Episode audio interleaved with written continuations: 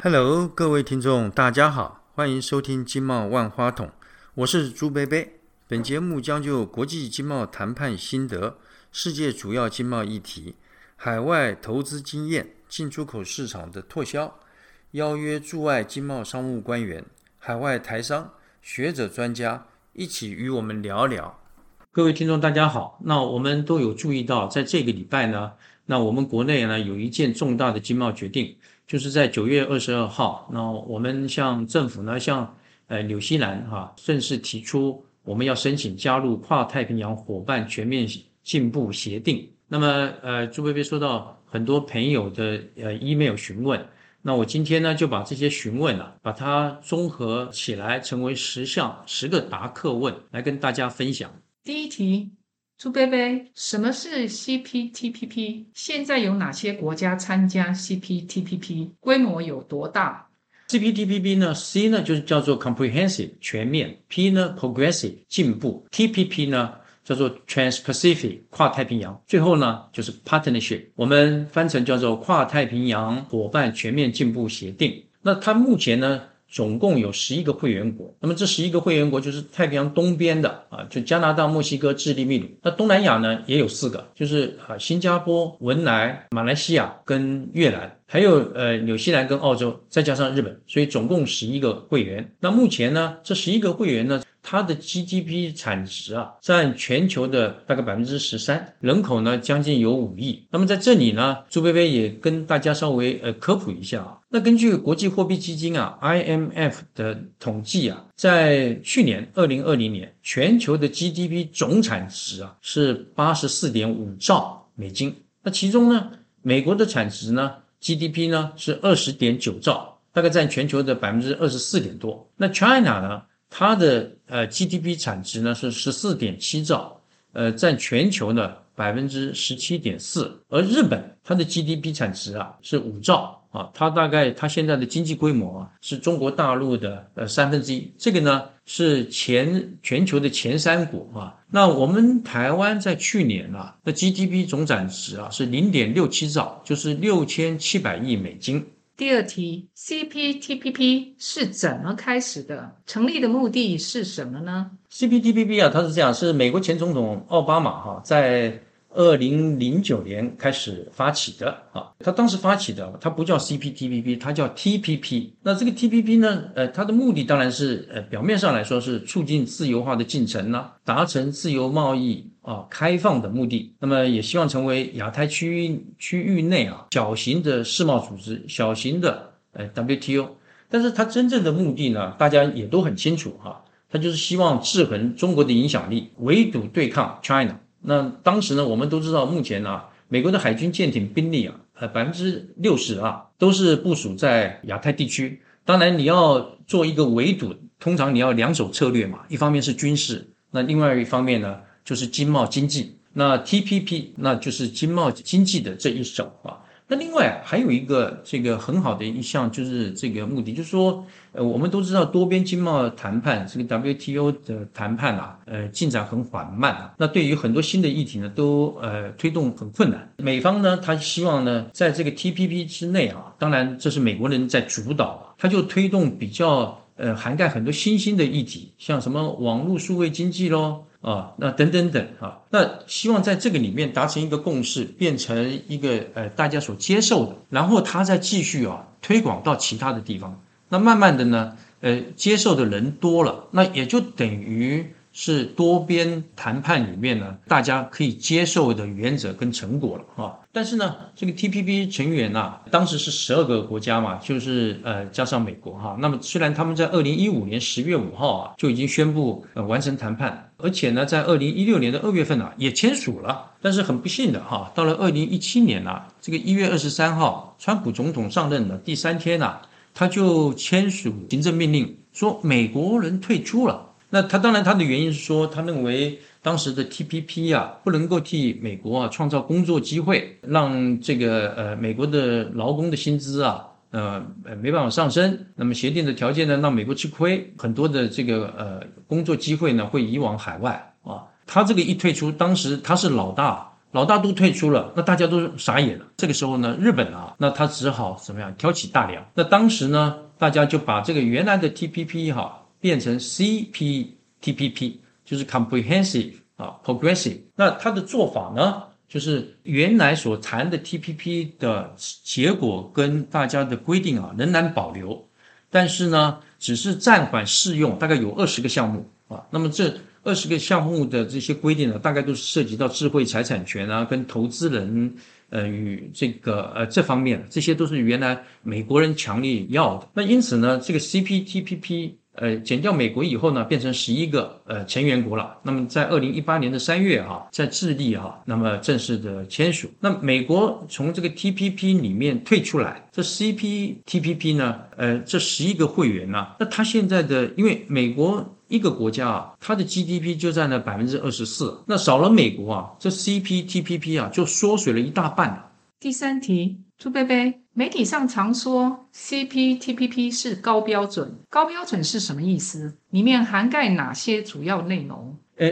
高标准啊，或者说我们常常听到呃高品质哈，它的这个简单的意思就是说自由化的程度呢更深更广。那以这个 CPTPP 来说呢，它这个呃自由化程度更深，表现在什么地方？比方说像关税的减纳，在 CPTPP 里面规定啊，它的平就是你一呃 CPTPP 一生效，好，那么大家百分之八十七点三六这个平均啊，百分之八十七点三六的产品啊，必须立即把关税降到零。那么最后的目的，那还剩下一点呢？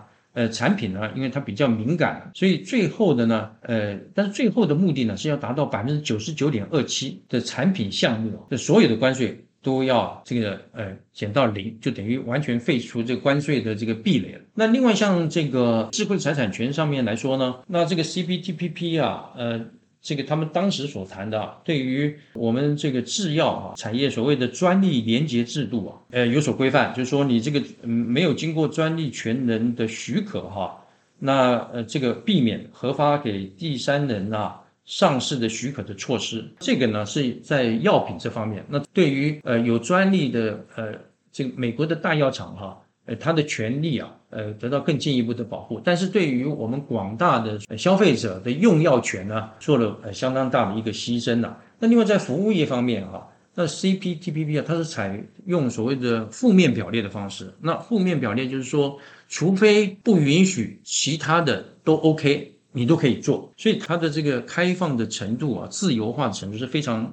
呃，我们说是非常深的，那更广，那更广就是说，呃，它不止哈，谈到所谓市场自由化，比方说降关税了，它在这个 CPTPP 里面还有专门的章节哈，是规范到环保、劳工的议题、中小企业的议题、电子商务啊，还有这个你的资料储存，呃，这个自由流通啊，所谓的 localization 哈，那么还有竞争政策，那这些的议题哈。呃，都是在目前多边经贸谈判 WTO 的这个呃范围里面不涵盖的，所以它是很多是新的议题啊。那这个可能呢，它也会着随着时间的改变啊，还会有新的议题啊，呃出来。所以它这个呃范围哈，比 WTO 现在所谈的所规范的要广很多。当然，在这个 CPP 呃 CPTPP 的前身啊。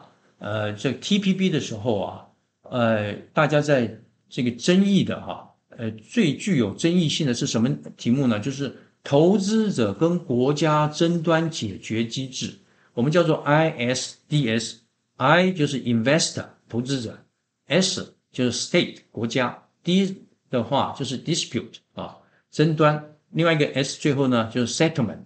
那这个 ISDS 机制呢？它是确保外国的投资人与当地国、当地国家哦啊产生争端的时候啊，那么是交由第三方国际仲裁机构，而不是呢呃诉诸于地主国的司法体系来进行仲裁。但是我们也知道很多的这个呃在第三国的仲裁机关呢，很多都是在纽约嘛，那所以这些仲裁机构呢，呃大家有常常说他们通常呢是一种黑箱作业啊，那并向这个。呃，投资者跟财团的利益靠拢，他可能会否决地主国的法律，甚至他的立法。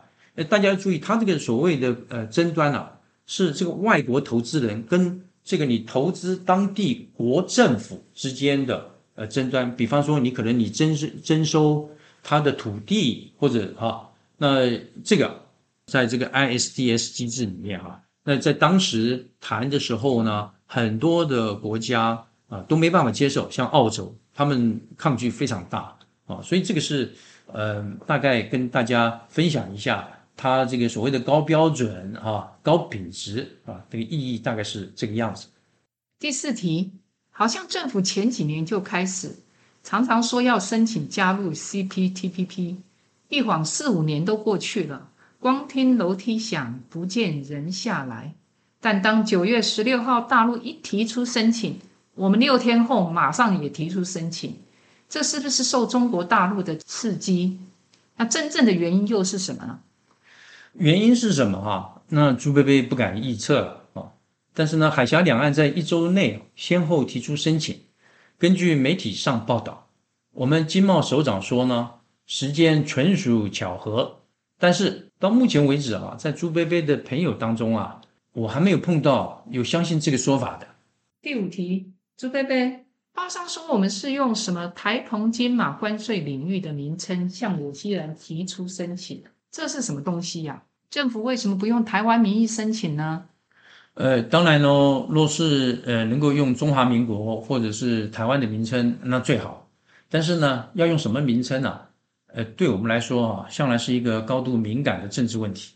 呃，根据 CPTPP 啊第三十条第四款啊，它的规定啊，就说新会员啊必须是国家 （state） 或者呢是个别关税领域，叫做 separate。Customs territory，所以呢，我们用台湾、澎湖、金门、马祖个别关税领域啊，是符合规定的，也是一个务实的做法，争议呢比较小，因为呢，这也是我们啊加入 WTO 世贸组织的名称。那我们后来呢，最近前几年呢，跟纽西兰、跟新加坡啊，呃，所签的双边 FTA 自贸协定呢，也是用这个名称。第六题，CPTPP 的会员当中。日本很挺台湾，还送我们疫苗。另外，新加坡、澳洲、纽西兰对我们也不错。而其中的会员有新南向国家越南、马来西亚，我们常给他们援助，也有很多投资。现在澳洲、加拿大和中国的关系又降到低点，从中可能会折射出友台。况且中国也不是会员。现在我们已经提出申请，我们应该很很快就可以加入了吧？一年的时间够吗？哦，CPTPP 啊，它的规定说要接受新会员，必须由现有的会员采取共识决，也就是说，只要有一个会员反对，哎，就不能加入。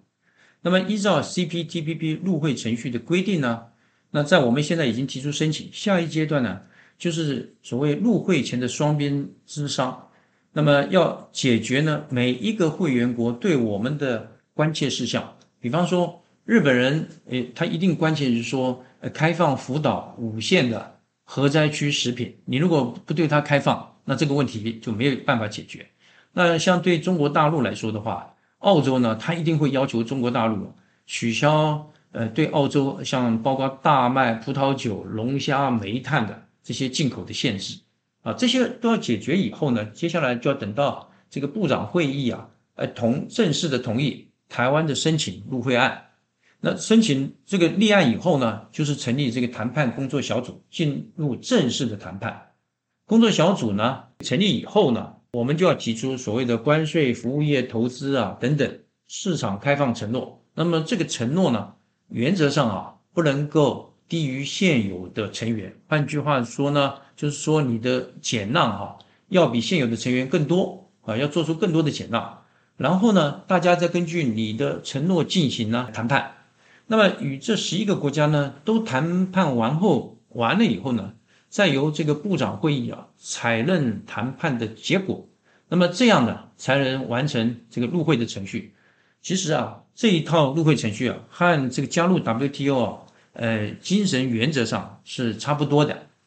另外啊哎由于我们的外交处境特殊啊，在这个整个的。呃，过程当中呢，一定还会碰到一些政治问题的磕磕碰碰、跌跌撞撞，因此全部流程啊，何时可以完成，何时可以入会啊加入，谁也没办法说。现在只能说啊，启程出航，前途漫漫，关关难过，关关都要过。第七题，加入 CPTPP 对我们经贸发展会产生什么影响？谁会获利？谁会倒霉？若是不加入，又会怎么样呢？那呃，朱飞先说一下哈，不加入会怎么样？那 CPTPP 的大多数成员国啊是我们呃呃台湾的主要贸易伙伴，目前呢占我们整体贸易的百分之二十四，而且呢呃在去年呢，我们百分之四十三的出口啊都销往中国大陆。如果以后大陆它加入了，那么 CPTPP 的会员呢将占我们呃出口三分之二以上，会员间出口可以免税，而我们的产品呢却需要付关税，将处于这个不利的竞争地位。那我们的厂商为了生存呢，很可能呢会逐渐外移生产线，工作的机会呢在台湾呢就会减少，这也意味着呢低工资薪水。当然呢，你也可以真正说，我们最大宗的出口产品是资讯电脑半导体，这些产品销往全世界主要地区啊，现在已经是免税了，呃，不受影响。话虽然不错，但是我们还有许多其他的产业，例如啦。石化、塑胶啦、钢铁、机械、橡胶、化学、建材等等产品的出口啊，大概都会受到不利的影响。哎，我们需要一个公平稳定的国际竞争环境。台湾呢，不能远离世界，呃，必须融入区域经济。那目前在亚洲啊，签有自由贸易协定啊，最少的两个国家，大概就是北韩跟台湾了。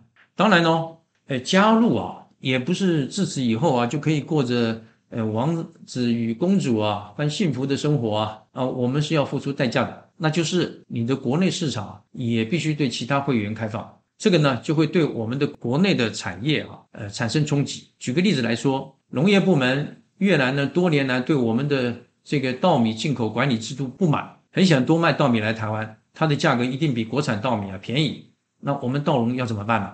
那澳洲呢，可能会想多卖这个牛羊肉或者乳制品给台湾。那我们的畜牧业呢，一定会哇哇叫。那南美洲智利呢，它可能想多卖葡萄、奇异果等产品。那果农的生计呢，会否受到影响呢？那另外在工业方面呢，争取这个汽车哈免税开放进口，一向是日本啊在所有自由贸易协定谈判中啊，呃必唱的指定曲啊。那我们现在对进口汽车呢，还苛征有百分之十七点五的关税。我想毫无疑问的，日本一定会要求我们呢取消关税。那国内汽车业以及相关的零组件厂商啊，势必受到冲击。CPTPP 呢，它规定啊，百分之九十九的产品啊，都要逐年下降到零关税，而且呢，还要取消非关税措施。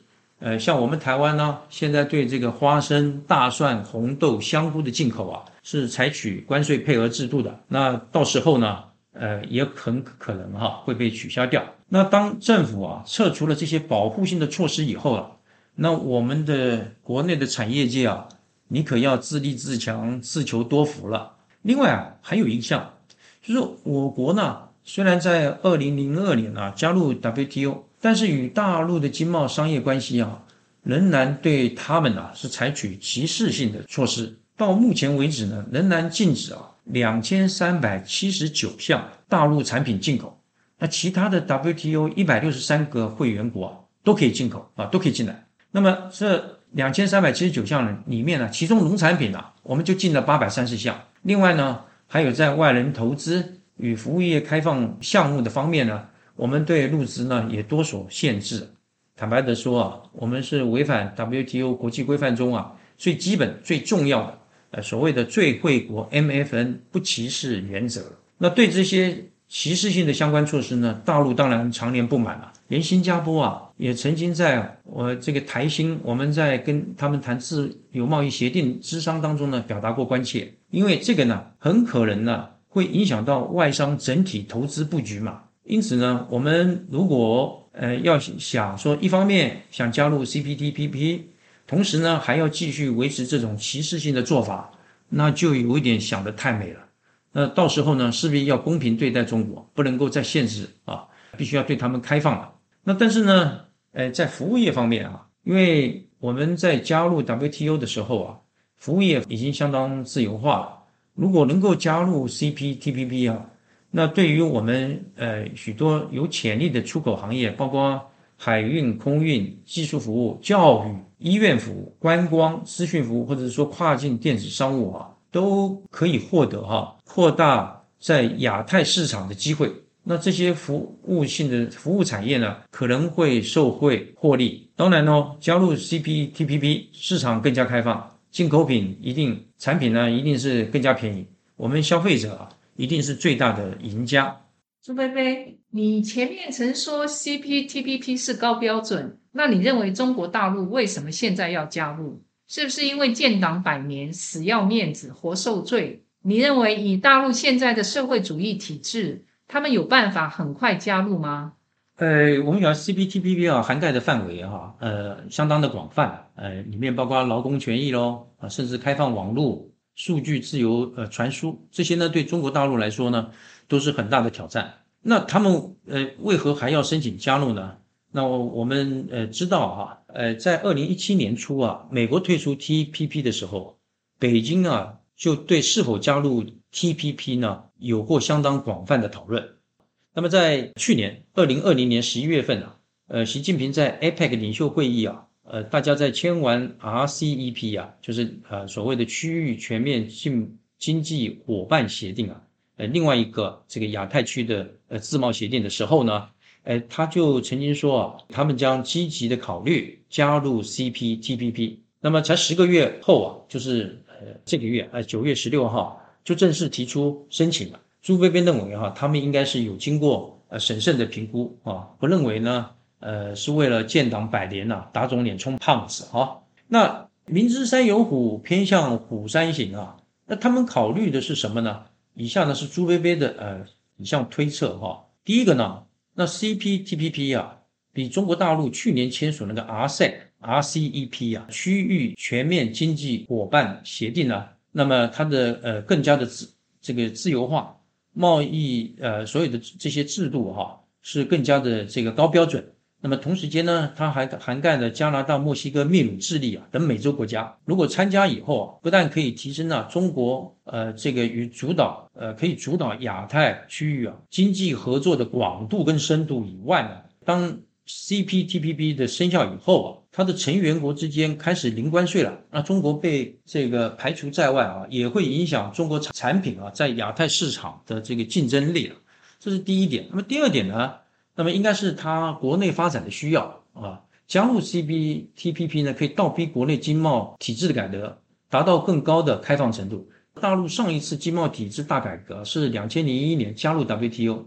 二十年以来呢，经贸其实大不相同。呃，比方说电子商务广泛运应用。大陆的生产呃过剩，国外市场逐渐饱和，那环保对产业发展的制约等等，那经济的资源的配置啊与管理体制啊都需要再调整、再优化，但这就可能呢损及既有的利益。那么借着参与 CPTPP 啊，国内的产业就必须符合高标准规范，达到推动改革的目的啊。虽然 CPTPP 很多规定对社会主义的中国来说呢困难度很大，但是呢，呃又不是说明天就加入。在加入漫长的谈判过程中呢，你也可以边谈边改革嘛，啊，就如他们加入 WTO 谈判啊，谈了十五六年，国企啊，员工失业呢达到七千万下岗啊，呃，总是有震动期的嘛。那么，呃，第三点呢，那么争取未来制定国际经贸秩序与规则的话语权。国际经贸游戏规则向来都是欧美啊，西方世界主导。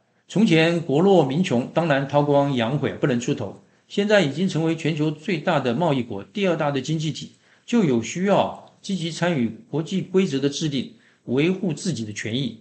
尤其 CPTPP 呢，许多的内容规定啊是有进步性的、前瞻性的，可能成为未来国际经贸的规范。那么第四项呢？啊，去年呢已经参加了区域经济伙伴协定 RCEP、RCEP，现在如如果再能加入 CPTPP 啊，那么这两个亚太。地区啊，最重要的经贸整合组织啊，中国都可以扮演领头的地位，而美国呢，却都不是成员。那么如此呢，可以收缩啊，美国所谓印太战略哈，在亚太地区的呃影响力。那第五呢，就说美国为了围堵中国大陆啊，比方说，在去年七月生效的这个最新版的美加墨自由贸易协定 （USMCA） 中啊，它的第三十二条第十款呢，就规定啊，定有所谓的毒丸条款，就毒药 （poison pill） 哈，毒丸条款。那这个里面呢，它这个东西，这个条款呢，就是要在贸易上孤立大陆的重型武器啊。那里面规定说，任何一个成员国如果与非市场经济国家啊，那这里呢就暗指大陆嘛。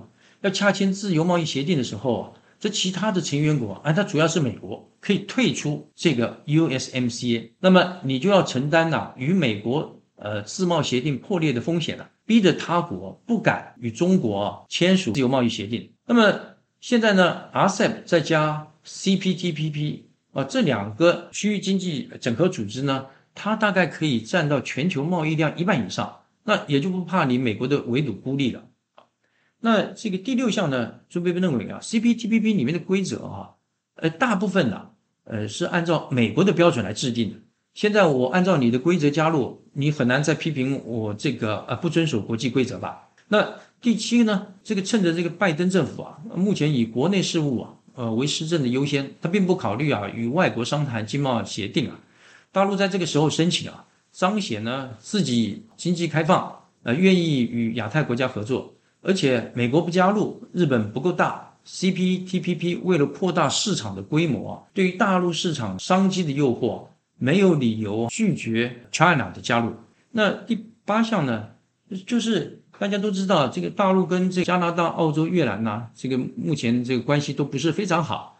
呃，尤其在澳洲这方面，大陆对于澳洲有很多的产品啊实施限制啊，或者苛征高额的。所谓反倾销税，呃，这种状况呢，你不能永远持续下去嘛？那你要如何这个解套啊，重新修好呢？呃，你总要有个理由嘛。那借着申请加入 CPTPP 啊，那必须要跟呃朱薇薇前面有讲啊，你必须要跟现有的呃国家哈，呃举行这个呃磋商哈，解决他们的关切。那可以趁这个机会呢，呃，你可以把这些的这个限制啊，那取消掉，对国内呢，它也比较好交代。啊，这个是大概呃朱贝贝个人的一些想法。第九题，我们经贸体制比起中国大陆，一定是自由开放很多。我们是不是可以跑步前进，比他们先加入呢？呃，我们大家都认为了哈，CPTPP 谈的是体制啊，谈的是开放，以及各国是否遵守这些呃里面的内容那我们台湾呢是市场经济以及这个是民主法治的社会，那与中国呢是不同的。CPTPP 呢应该。要就这个不同的案子来审查，不该与中国大陆的加入呢啊有所牵连，就是桥归桥，路归路，也就是希望呢谁的条件先符合，谁就先加入。道理虽然是这么说，但现实又是另外一回事啊。因为中国大陆啊，它一向呃坚持跟主张的原则，就是加入自贸协定、自由贸易协定或者国际经贸组织呢，呃，它要先加入。那么这个呢情形呢，在二十多年前呢，我们加入 WTO 的时候啊，呃也是这样。后来呢，前几年我们跟纽西兰、新加坡签 FTA 呢，大陆一向都是坚持这样啊。那么呃各国呢也都接受。那新加坡总理啊李显龙啊就曾经公开的表示啊，他曾经公开的说。台湾想加入 TPP 啊，取决于中华人民共和国和 TPP 成员国是否愿意让台湾加入。当然，那个时候是 TPP 了哈。那么参与经贸谈判呢，不是只有经济考量，还包括政治成分。这是以上是李显龙说的。那我们就知道新加坡的想法。那么再加上呢，CPTPP 的会员国啊，除了这个加拿大、墨西哥以外，因为他们是美加墨自贸协定啊，北美自由贸易协定的会员国。其他的九个呃国家呢，他们目前最大的贸易伙伴都是中国大陆，对于大陆庞大的商机呢，充满了期待。然而，这个我们台湾的进口市场量体毕竟有限，相较之下，为了国家利益，你认为当台湾与大陆有纠葛争议的时候，他们这些人的天平会偏向哪一边呢？那么再加上哈，中国现在已经是世界上最大的贸易国。它现在的综合实力啊，已较当年啊 WTO 入会时强大许多。CPTPP 的会员呢，能够不甩中国大陆的主张吗？让我们先入会吗？所以朱贝贝个人认为哈，我们比大陆先加入 CPTPP 啊，在目前的环境下，似乎是一个不务实的愿望。但是呢，朱贝贝个人呢也大胆的推演一下，那就是如果大陆有远见、够理智的话，应该不反对我们的加入，因为如果中国一旦成为 CPTPP 的会员，好了，CPTPP 呢极可能由他来主导了，因为美国不在啊，日本的力量还还是有限啊，那把台湾纳入纳在一个受他主导的组织里面，与他的关系说不定会更密切嘛。战略上来说，那不是很高明嘛？但是如果把台湾摒除在外，那也只有让台湾呢与美国更亲密了。这应该，呃，也不是中国乐见的。当然了，这完全取决于北京哈要怎么想这件事情。第十题，展望未来，苏贝贝，你觉得我们要怎么样才可以加入 CPTPP 呢？要做哪些准备工作？呃，朱贝贝认为哈，呃，现在我们已经提出申请了。哦，那接下来我们还有这个很长的要必须努力的方向跟这个道路了。那因为我们不是这 CPTPP 的创始会员呢，那新成员呢会被要求的标准啊必然会高一点。那这个呃，也就是说你会承受做出更大的减纳。那这一点呢是跟当年我们加入世界贸易组织 WTO 的形式一样，基本上的呃方向，朱贝贝认为哈，那第一个我们应该尽速的完成相关的法律的修订啊。那么，为了应应加入这个 CPTPP 啊，国内啊，大概有十三项的法律啊需要修正。那其中呢，九项呢已经完成了啊。那么现在只剩下专利法、著作权法、商标法啊，都跟智慧产权相关的，还有这个数位通讯传播法，这四个法里面有一些需要小幅度的修正。那希望这个赶快啊，能够尽速通过。那第二项呢，就是说再次的盘点。